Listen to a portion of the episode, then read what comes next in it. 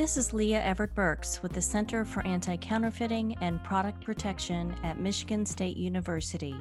And this is Brand Protection Stories, stories about the practice of brand protection by those who live it. In Brand Protection Stories, we talk to those in the brand protection community about particular cases in their careers. Through some stranger than fiction, real-life scenarios, we learn about the practice of brand protection and the challenges faced by brand owners worldwide. Coupons are really weird. They're really unusual mm-hmm. because uh, I, I'm currently writing a paper about it where the coupon itself laying on the table is nothing. It's a piece of scrap paper. It has no value until it's executed, until it's used as a transactional device at the point of sale. So if I stole seven hundred coupons laying on your table, what's that worth? I mean, what did they, they're not currency, but they become currency at the point of sale.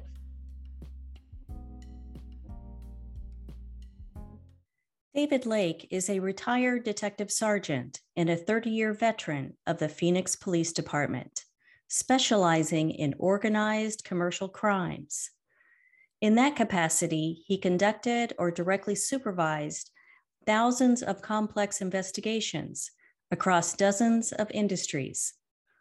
This work led to the seizure of over one million dollars in cash and contraband from a wide range of criminal organizations.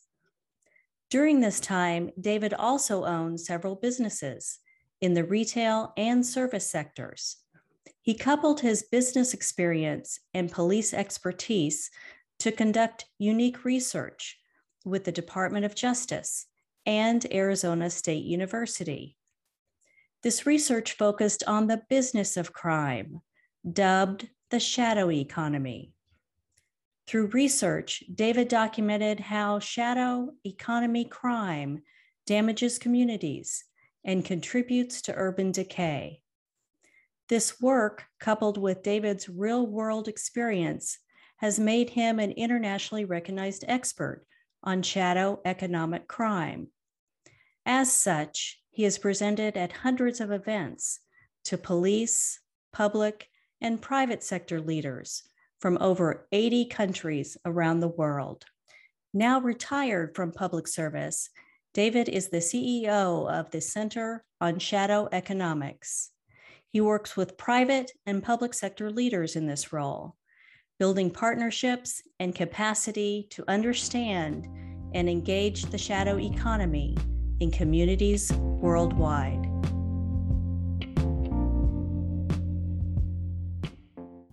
Good morning, Dave. Good morning, Leah. How are you? I'm doing good, thank you. Though it was some thirteen years ago, the economic breakdown, which began in two thousand eight, doesn't really feel that far away. Many of us can remember the small and large shifts we made to our financial lives due to the crisis.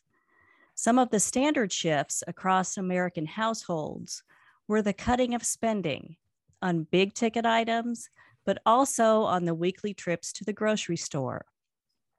And maybe for the first time, looking through the local paper or the neighborhood circulars for coupons to help cut household spending.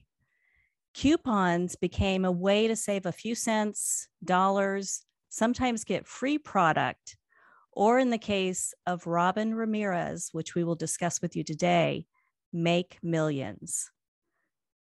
So Dave, our listeners have already heard your impressive bio, but for this Ramirez case, the coupon case that we're calling Operation Super Coupon, you were a case agent and a supervisor for the Phoenix Police Department. Is that correct? That is correct. That was my role at the time. And as I understand, within the police department, you were the only detective that worked on business issues and concerns and uh, intellectual property violations. Yes, that's right. I had the role of, so I had owned a business while I was a cop. I bought my first business, first formal retail business with about ten years on. And that's the time I also became a detective in property crimes. So I approached investigations not from just the law enforcement st- standard of who's the victim, what was the offense, but from the business strategy. What was the business strategy of the criminal, and how did that compete with legitimate business? And so I developed a specialty called organized commercial crime. I looked at not just a shoplifter, but what did the shoplifter do with the item they stole, and did that become a secondary market issue, et cetera. I built that specialty um, to the point that I became the only guy in the Property Crimes Bureau and, and for the city of Phoenix that was doing advanced investigations like this. And what happened was I promoted, and I took that skill set with me, mm-hmm. and nobody backfilled. Because it was a unique combination of my business experience and policing, there was nobody else who had that, that experience or was interested in taking on the massive caseloads that come with that. So, um, mm-hmm. so yeah, I took it with me to be a sergeant. And what happened was when the Operation Super Coupon case came about, I was approached by victims that I had developed relationships, you know, working, working on their cases before, saying, could you consult with Uh, whatever agency, because they didn't know where she was. Uh, I see. Right. I see. So they wanted me to consult uh, once they found her because of my skill set. And I said, well, sure, I'll, I'll do that. Well, it's interesting being a business owner um, along with your law enforcement background, because you understood the business decisions behind couponing, right? Or, or issuing of coupons. And I think it's important to, to go through that before we walk through the case, uh, because again, we were looking at a financial crisis beginning in two thousand eight. Many uh, households were suffering, many businesses were suffering. And one way that brands and businesses try to drive loyalty is to provide some savings or some incentive for a consumer to try their product, which is the whole basis of issuing of coupons. Right. So, so the coupon actually has two, two really unique functions from the eyes of a manufacturer or an issuer, because remember, the coupon can be issued by the retailer as well, but its job is to promote brand loyalty, as you just said, or to create velocity. We need to sell more of our favorite uh, or one of our title products this quarter. So they'll push out a coupon to get more people to use it. And, and they drive that velocity, uh, meaning that normal users will use the coupon, but maybe a few new users. So they'll pick up some new uh, consumers. So it's always a tug of war between them and their competitors issuing coupons. And so basically the coupon's a marketing tool, but it had a serendipitous benefit. The manufacturer pushed it out for business purposes, but the consumer used it for budgeting purposes.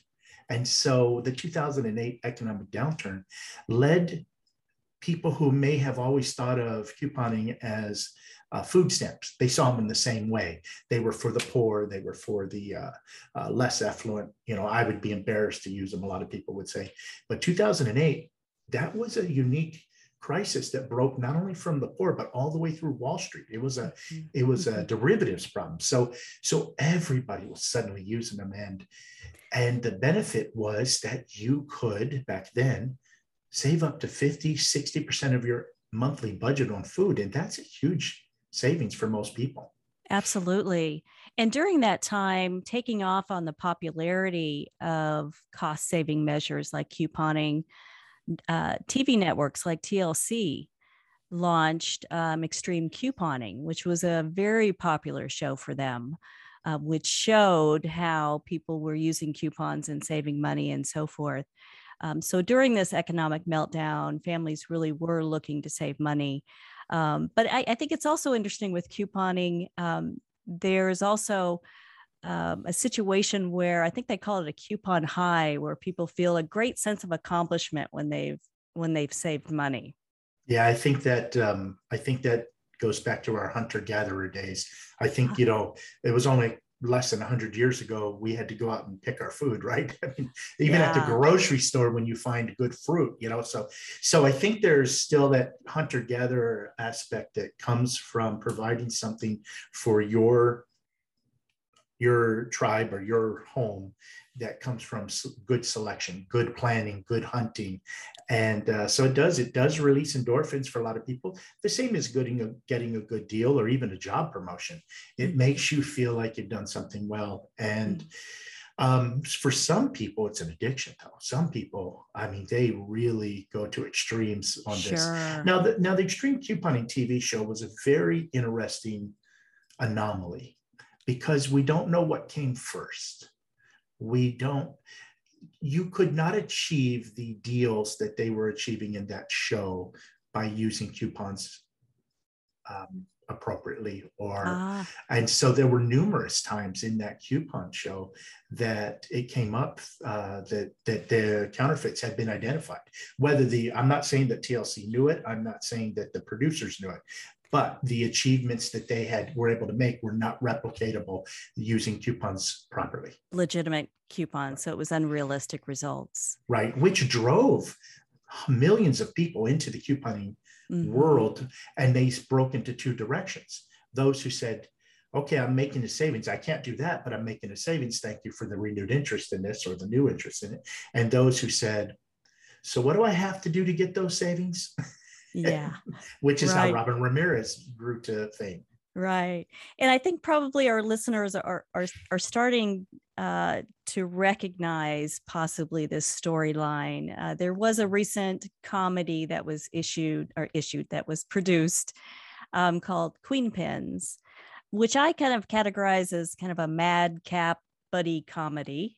Mm-hmm. Um, inspired by real events, which is the qualifier for Hollywood. Um, but I did find it interesting in watching this movie that was inspired by these events that, uh, that they even acknowledged this was a crime. Um, you know, the perpetrators knew it was a crime. They, you know, were, were committing criminal activity, making a lot of money, um, so even though the, you know, the fun comedy of it, um, I think it, it did come through that a crime was being committed and there were victims. Gita um, Pulapilli and Aaron Godet are the writers uh, and produ- um, directors who I got to meet. Uh, they interviewed me and we shared, and we've actually become friends over the years. I, I just love them. They're wonderful people. And they just wanted to make something funny. So they thought this was unusual and they made something funny. And it is a fun story. Um, and because they're such loving people, they didn't want anybody to seem hurt. So, you know, she didn't get life in prison in the movie or, or um, you know, there was, it was just fun. And if everybody takes it as just fun, they've done a good job. Um, but they did recognize it was a crime when we talked about it. They just thought that was too heavy for a comedy, but mm-hmm. they as writers recognize it's a crime and everybody should recognize that, that fraud is a crime. Um, it's just, coupons are really weird. They're really unusual mm-hmm. because uh, I, I'm currently writing a paper about it where the coupon itself laying on the table is nothing. It's a piece of scrap paper. It has no value until it's executed, until it's used as a transactional device at the point of sale. So if I stole seven hundred coupons laying on your table, what's that worth? I mean, what did they, they're not currency, but they become currency at the point of sale. And that takes them into a different world. They become like a check written on the account of the issuer. And now you're into a fascinating world where we have no, I mean, every other financial instrument out there has regulatory oversight except coupons. Right. I mean, there's no institutional protections for right. them. Exactly. But, you know, it brings it into the realm of counterfeit violations because you've got brand names on those coupons. You've Once got their trademarks on those coupons. So that's where it becomes counterfeiting. But but you're right, it's not currency. So you can't call the Department of Treasury and get them to to help with these types of situations.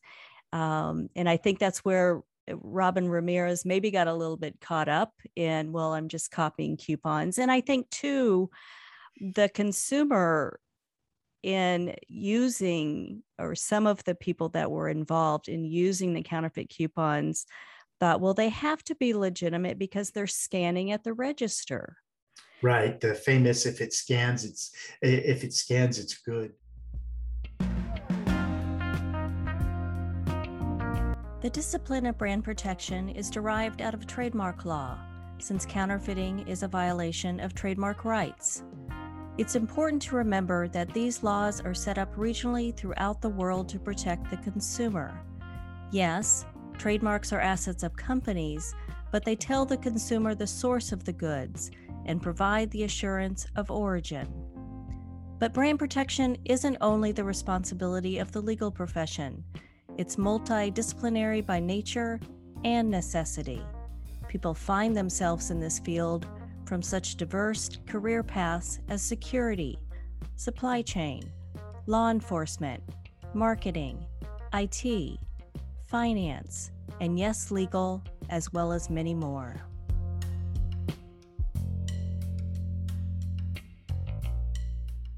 The the truth is, uh, when I did the case, and, and the way I teach my investigators, um, so in, in the Robin Ramirez case, Um, for a little context, I was running a patrol squad. I had transferred out of detectives, and I'm now a sergeant running a patrol squad. nine one one, what's your emergency? That was us. We ran out there. So this was way outside of our line of, of, of responsibility.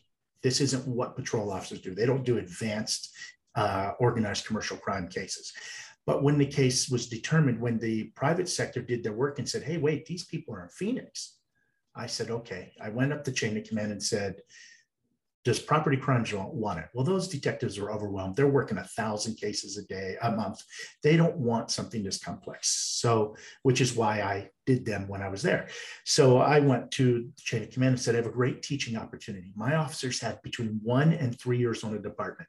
This is a case that for most of them, they'll never, I did many of these cases, just so you know, for many industries. It was my specialty, but I said, I have an opportunity to teach them a unique specialty. Can we do it?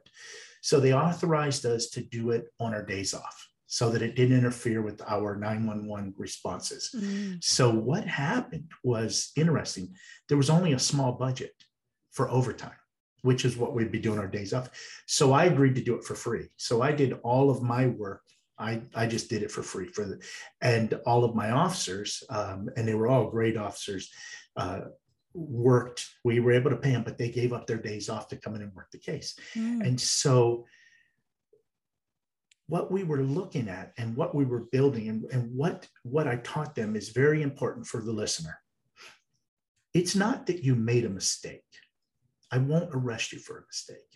In fact, it's my job to do what I call, I teach my officers to investigate to innocence. Prove that this person didn't do the crime you think they did. Because if you can't, then the evidence that they did do it will be in your lap. But if you're only looking myopically for guilt, you'll get you'll you'll get innocent people. So what we did is we looked at Robin Ramirez and we looked at some of her users, and we said, when are we beyond accidental? When you do what Robin did, one of the things she did is she she had layer after layer of fake identity. Mm. That's not a step that we would take if we just stumbled across something. Right. She screened. So what I teach them is to take three to five things that cannot be explained any other way. For example, if, if I'm a retailer and I'm selling a legitimate product, I don't screen my buyers. But she made sure that you had to be referred into her network and somebody had to vouch for you. Mm-hmm. That that's not a normal retail process. So it was things like that that we used to, to remove the I innocently stumbled into this. Right, we, right. You know, and then and then the obvious. Um, you know, she had uh, uh, very sophisticated printing capabilities for the coupons. Right. Yes. Yes. So um, she that's a major, major um, determination. So first of all, there's no circumstance where you legitimately reproduce these.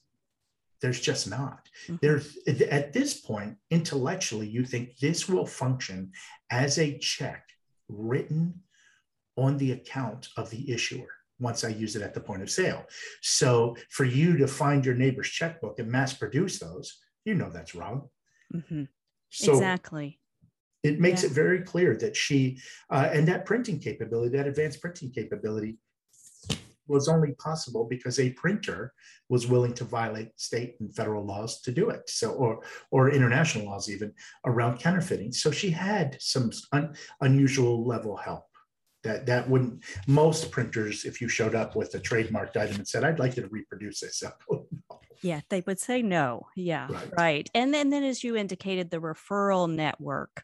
So she was. Uh, only allowed referrals for, I guess, I guess you would consider these people distributors um, of the coupons. And that's how she was getting her money, right? Was being, bringing people into the, the coupon business, selling the coupons, and then getting referrals in, and it, it, and it kept building.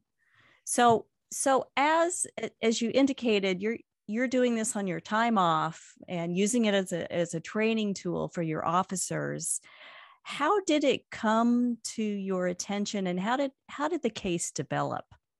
Well, the beautiful thing is, um, and it's, it's sometimes I get sad that this is the necessity, but it is a reality. The private sector recognized that there were Bina victims, um, and they, one of the corporations, I, I'm I can say it's Procter and Gamble, took the lead, and they said, you know what, we're losing too much money, so they took the lead to go find it. And they worked with a wonderful group of people. I have to say, uh, Chris Buckner and the people out of Investigative Consultants in California, and uh, they're a private sector group that represents a lot of brands on counterfeit. He and I had been working together in developing Arizona's Uh, counterfeit enforcement program, because counterfeit was relatively new. It's a relatively new organized commercial crime for law enforcement in general. Uh, we always used to see that as a business civil matter, but it's not. It's, it's part of a major organized crime effort. And so he and I were building that, him on the private sector. Well, they took over, and they were, Procter and Gamble worked with Chris Buckner, uh, D J Smith at Procter and Gamble, and they pushed this case to the point that they had almost identified her. We think we know where Melissa Walters was, her, her uh, name. By the way, that name shows up when they in the movie. Uh, it's actually an Easter egg in the movie when she gets oh. all of her fake I Ds from uh, from the ladies. She uh, one of them is Melissa Walters, because that was really one of her fake I Ds. And so they think they've got her tracked down, and it's in Phoenix. Well, it turns out that while they're doing that simultaneously for two years, the uh, there was a federal agency who had been sitting on this, not sitting, they had been struggling with the mate with this case, trying to find it because she was so well hidden, um, and they didn't have a lot of resources. And so that part in the movie where uh, the, the store clerk is calling the F B I, but in this case, it's just different, it's a federal agency. I don't want to put them on uh, notice, but, uh, but they had been struggling for two years in the Phoenix office because they had been notified by the Coupon Information Center of this problem. Well, that had dead-ended. So here the private sector went on their own, and I, I took the, I found out she's in Phoenix. I found out there was a federal case, and I went into the federal agents and said, would you mind a little help? Can we work together? And they said, whatever you need to do. Well, we're specialists in digging through the trash and getting in the mud and stuff like that. We're, we're specialists at the one feet view. And a lot of federal agencies are specialists at a little higher level of policing. So we were able to work together to complement each other. And um, we did it in, um, they had been stuck for about two years, but because of the information we have from the private sector and our own specific skill set uh, and some cooperation between all three parties, we were able to finish it in eight weeks. And wow, so that is fast to pull it, it together. Is fast. It is fast. And, and part of it has to do with a lot of experience. Part of it has to do with the tremendous help from the private sector.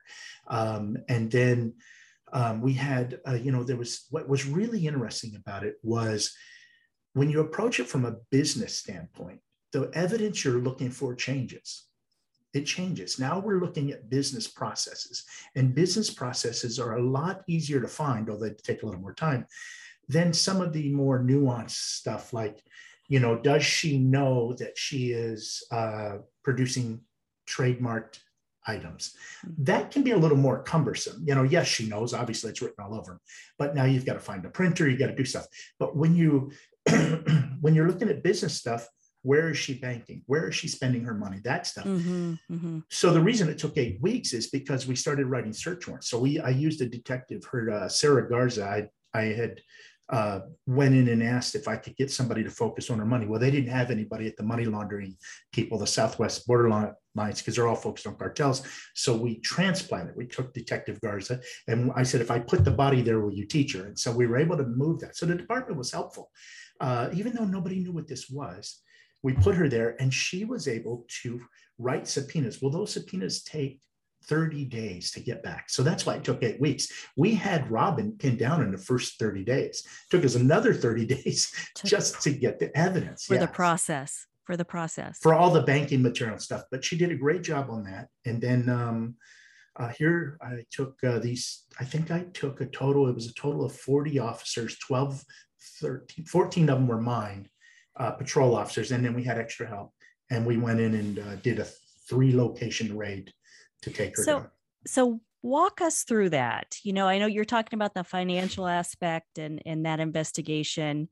Um, she had acquired quite a bit of wealth and, and had done quite a bit of extravagant spending that you were able to, uh, to locate some of those items that were red flags when they were located, that something was going on here. Someone doesn't pay two hundred fifty thousand dollars for a car cash. Um, but, but walk us through this raid, um, paint a picture for us. What, what did it look like?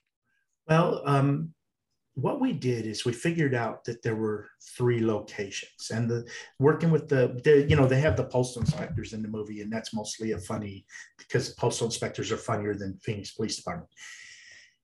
But in reality, the postal inspectors did play a role uh, in helping us figure out some of her mailing patterns because we had tracked her down. We analyzed her business process. We've determined vulnerabilities would allow us to intercept her business processes, which help us identify her patterns. It's a complex issue. Uh, it's advanced investigative techniques, and it's a way of looking at businesses differently or crime differently, looking at it as a business. So when we did that, we were able to um, identify some gaps that other agencies could fill. So the postal inspectors helped us. So what we found was that she was operating from, she had her house, which functioned as her business. And then she had another location, just like in the movie, a drop house or a, a stash house, where she actually operated the fulfillment of the orders. So there she had mountains of coupons that were used to fulfill the orders. And then there was another, uh, one of her co-defendants, Marilyn. Um, uh, so so in the in the stash house was a, uh, a chiropractor who uh, had started making money from her filling the coupon uh, orders. And she was able to live in the stash house to guard or be aware, you know, watch all the, all the coupons while, uh, and then fill the orders during the day. And then Marilyn, who uh, was a buyer of coupons because she uh, did some dog training and she would use dog food coupons to, with her customers, actually got involved as well. So, so we were able to show that all three people knew something was wrong. And one of the ways we could show it is that they would actually be sticking security labels, um, holograms onto the stickers as part of the process of. So if you have to assemble something that's supposed to be legitimate and you're the one assembling it, there's an obvious indication you're wrong. Right. So, so for example, you can say, I didn't know this purse was counterfeit, but if you're the one that put the brand logo on the purse, you don't get to say, you that know, right. You know. And so, so we did that. And uh, we, so what we did on execution day or, or search warrant execution day is we targeted those three locations, her house, the brand, uh, the stash house, and Marilyn's house. And so I sent officers, SWAT teams, uh, neighborhood enforcement support officers uh, out into all three. And at six a m six oh one, uh, we, uh, we entered into their homes. Uh, it went well. We were, uh, we did in fact use the SWAT team, which is kind of unusual on, uh, we try, try not to use that level of force unless we have drug dealers, reinforced homes. Uh, we actually have three tiers. And this was more of a, normally something like this might be a tier one, which means my team could do it. But my team of patrol officers wasn't qualified, number one. And number two, we had noticed that they purchased a lot of guns. Yeah, yeah. And, and when you see that, when you see that they bought a lot of guns in a short period of time, it's reasonable to believe they have access to all those guns. And at that point, I have to weigh the safety of everybody involved and send in the specialists. So our SWAT team is specialists, and they enter and they take control of the situation.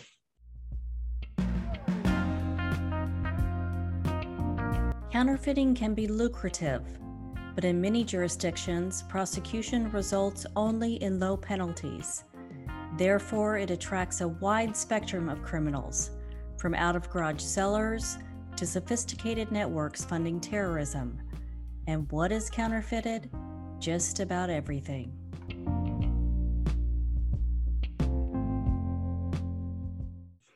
So as I understand, what was recovered was about forty million in coupons. Um, it, as you said, it was a very organized business. So their turnover of inventory was every few months. So I think it equated to about one hundred sixty million a year in operations for, for these five years that she was in operation. So yes, that's a good point. So, so at the, at the main house, we seized assets, guns, cars, toys. At the at the stash house, we seized the, the business tools, what we call the K P Is, the key profit instruments. So the key profit instrument being the coupons, we seized those. So in one room, uh, she's got coupons stacked floor to ceiling. How did we come to a forty million dollars valuation on that? I took one hundred coupons from each box. I wrote down the value. I weighed the coupons, the one hundred. Then we took all the coupons out of the box. We weighed the box. Now we know the weight of the box, weight of the coupons. We put all of them together, and that's how we can tell how many are in there, right? So, so if one hundred weighs one ounce and I've got four pounds in there, I know how much they're worth. And so we were actually get to forty million. Well, what we did is, talking to her, she said that she goes through that room about every ninety days. Now, what's interesting and what, what uh, the readers or the listeners should know is that she was just trundling along as a normal business. We have all her business records. We have all of them. And so we looked and we could see that she was just making, you know, twenty thousand dollars, thirty thousand dollars a month up until the Extreme Couponing series.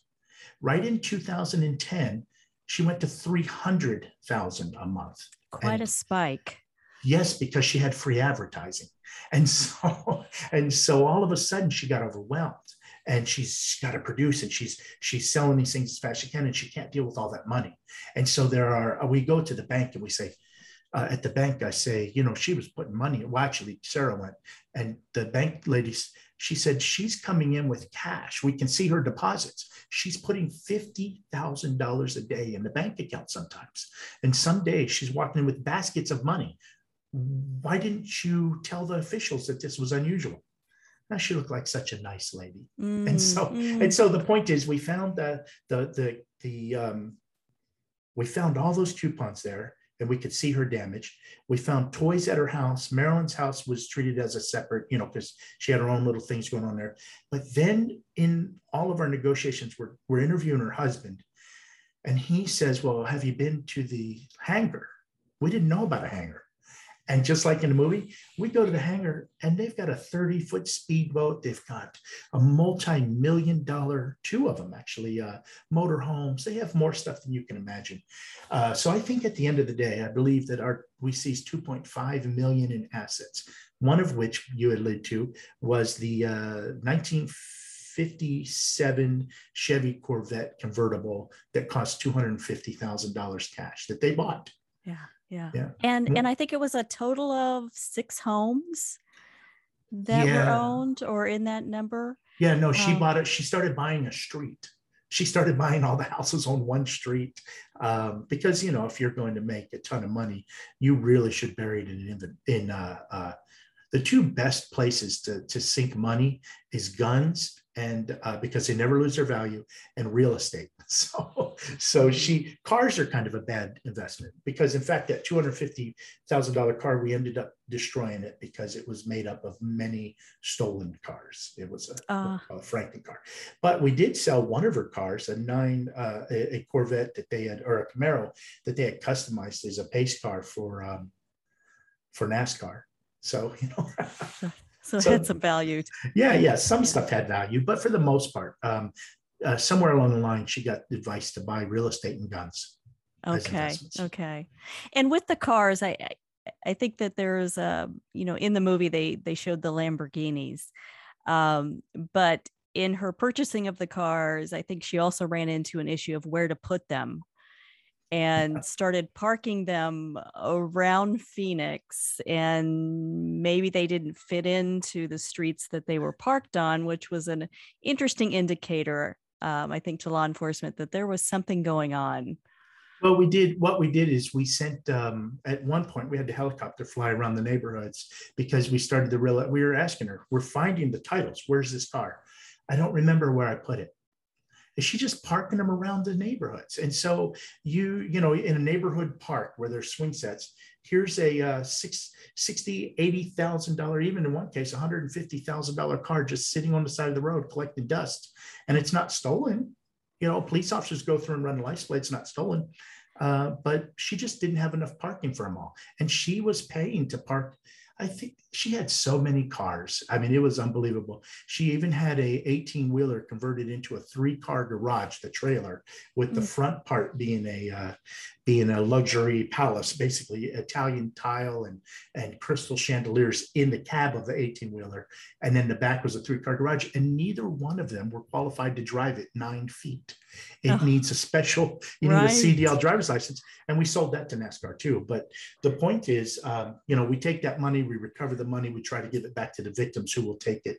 Uh, that's for, for asset forfeiture. When you do these cases, traditional asset forfeiture is used to take drug money, and there's no victim at the end of that. So the government tends to use it for operations under RICO to, to help fight other drug cases. In organized commercial crime, we use asset forfeiture, and this is important. We use asset forfeiture to make victims whole.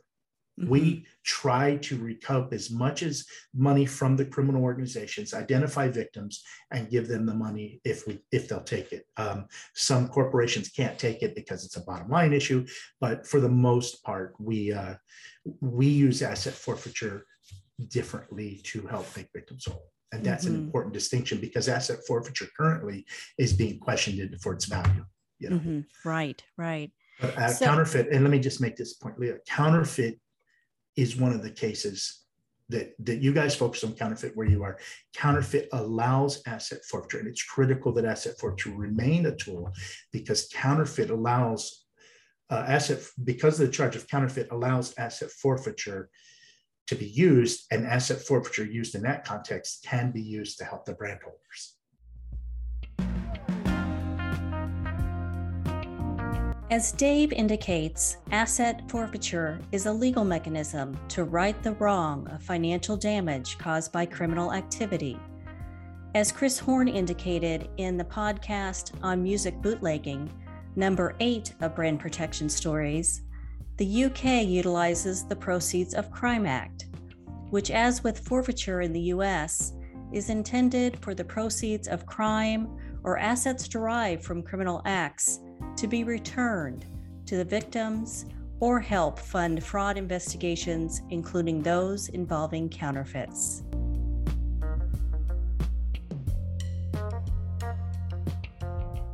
So, it, so in twenty twelve, Robin was uh, sentenced to, I believe, two years in prison, um, plus I think five years probation. It was considered a, a white collar crime, but she was also, as you talked about the forfeitures, um, but she was also required to pay back in restitution one point five million dollars. Um, as you indicated, you know, the criminal activity was deep. She had multiple identities, financial fraud, in addition to uh, counterfeit and, and trademark violations.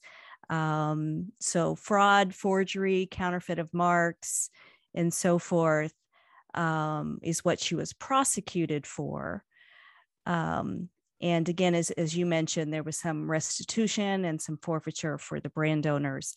And I think also what's important to think about is, is the result um, of this case with respect to the landscape of couponing.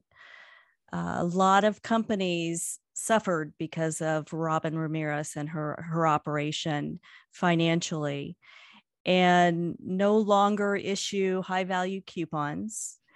Um, and if we think about that And as we talked about on the outset of this podcast, there's a, a, a number of, uh, of people that rely on coupons to help make ends meet. And so as a result of this case and other criminal activity like it, uh, coupons have been reduced by corporations and brands. So it's no longer, I think the T L C Extreme Couponing show was canceled. Um, and we just don't see those high value coupons anymore in circulars because of this case. Right. And you, you actually touch on two different things that I should address. One, her sentencing was unfortunate. Uh, behind the scenes story is the prosecutor that had it was a veteran prosecutor, and he was so good at what he did right before we made the arrest. And I love the guy, fantastic prosecutor. He got promoted. And so they brought in a new prosecutor. And here you have a new prosecutor that's about to handle one of the largest complex crimes you can do. And he did the best he could for himself to navigate that. And I think it got overwhelmed. And so they entered into a plea agreement that was largely uh, um, spoken against. A lot of, I mean, there was huge media cover, coverage. All kinds of people came out and said, this is a travesty of justice. And it was, but you know, it wasn't that way because, like in the T V show, the victims didn't care. It wasn't that way because uh, corporations win no matter what. That's, that was all Hollywood. The truth is, there was a mismatch between the complexity of this case, the way his supervisors understood it, and what his skill set was. And some things happened that were unfortunate, and that's going to happen. Mm-hmm. Having said that, um, she does have to pay back the, the one point five million dollars. And if, if I want to tell you, if you want to hear something that will horrify what I tease my millennial children with, is white collar crime probation standards. You're not allowed to own a computer. Mm. so, so can you imagine that your phone, you can't have a phone that can have access to the internet under mm-hmm. white collar crime. I mean, that's, I mean, you might as well put these people in a box, you know, mm-hmm. it's very, so there may be some more anguish in there than most people realize, rather than a prison sentence, having five years, you can't have a, you can't have a smartphone. You know? Sounds, yeah, yeah. So could you imagine, you can't text it. Can't imagine, Can you imagine functioning. Yeah. yeah. So, so, you know, I don't, I don't make light of it, but the point is there was, uh, it was unfortunate. Now, when you talk about the coupon change, the industry looked around and said, our model of couponing is based off trust. It's based off trust. We don't have a banking system and bank fraud investigators and everybody protecting our system. It's, you used it the way you were supposed to. The retailer submitted it the way it was supposed to, and we'll pay everybody. But when the trust is broken, they didn't have a mechanism. And so their, their only solution was to contract. And so, assuming we have a lot of young listeners because you're at a university, back in the day, we had triple coupon days and double coupon offers. Yes, and remember and you, them well. Yes, and you could stack, you could stack coupons, and, and offers were as much as three dollars off on a product, et cetera. Well, guess what? We will have another economic downturn, and these things won't be there for you because they can't afford them. The trust was broken. Mm-hmm. Now, there is some good news. The good news is, is that they're working on technological solutions like blockchain and positive offer files and everything else that one day, it, if they can remove the trust factor and they can use digital or technological uh, checks and balances, we may see those offers come back. So it's, for, in my mind, there's a race. Which will come first? The need, the, the economic downturn, because we have them. I got bad news for everybody. They happen, and they're going to happen again. And coupons have always been there to help, but they're not there to help this time. So will they be there to help because technology has made it possible, or will the economic downturn come first? And we're, we're in a foot race because, to be honest with you, the, the, the, one of the, the second most expensive purchase most people make is food. Mm-hmm. They may, I mean, they, they make their house payment and their car, but They're, they're discretion, not discretionary, but the, the bubble, the one that can be flexed up and down the most is food. You can't get a coupon for your, your house payment, but you could mitigate your living expenses. And so mm. what she did, if there was a moral equivalent, I, I don't know what the moral equivalent would be, but if you look at it from a moral standpoint, the true destruction was the removal of coupons from our social system, our, our communities, that, that removal, that degradation that used to be there to help people isn't there anymore. And that just, mm-hmm. that, I don't know how to explain how many lives you affected. You know, it's, it's, it's tragic. It is tragic. It really is. Yeah. Well, and, and that leads us to my, my final question for you, Dave. Uh, and we may have already zeroed in on it, but if you can select one word to describe this fascinating case, what would it be? Well, I think you did zero on it. I actually wrote it down when we were talking, but tragic. I truly see the damage as tragic. And the idea that people would say it's victimless. Oh, it's victimless. It's just paper. Corporations somehow can stay in business and lose millions of dollars, which is childish in its, its concept. But the, the idea that you committed a crime that will deprive families for generations. You know, back in two thousand eight, in the worst economic downturn that this generation has seen, people were still able to save enough money to reprioritize and come home from some, some parents were coming home from work. Well, you know, they, they would drop one job because they could save enough. Others were able to rebuild their savings, and none of that is going to be possible again, not in this current situation. So, so if you look at the ripple effect of what she did, and you're mature enough to think beyond just dollars and cents and start thinking about people, it was absolutely tragic. I agree. Well, thank you, Dave, for joining us uh, for an episode of Brand Protection Stories. And thank you for doing the hard work. Thank you so much for having me, Leah. It's been wonderful.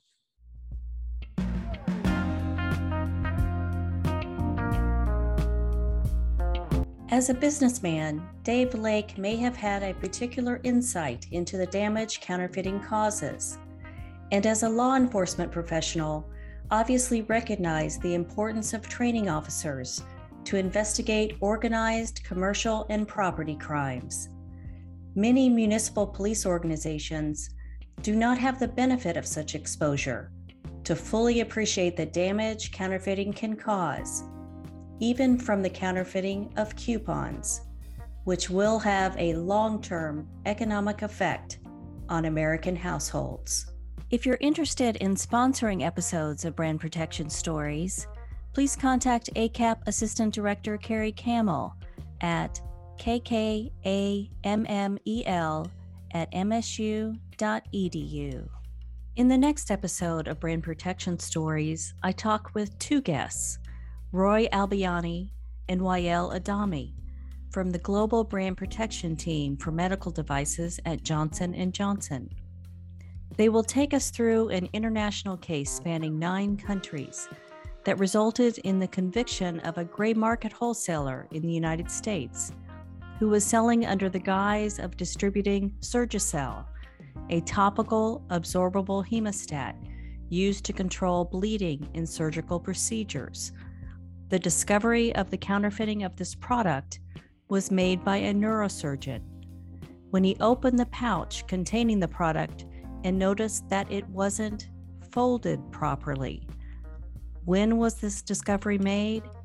While his patient lay on the operating table, awaiting brain surgery.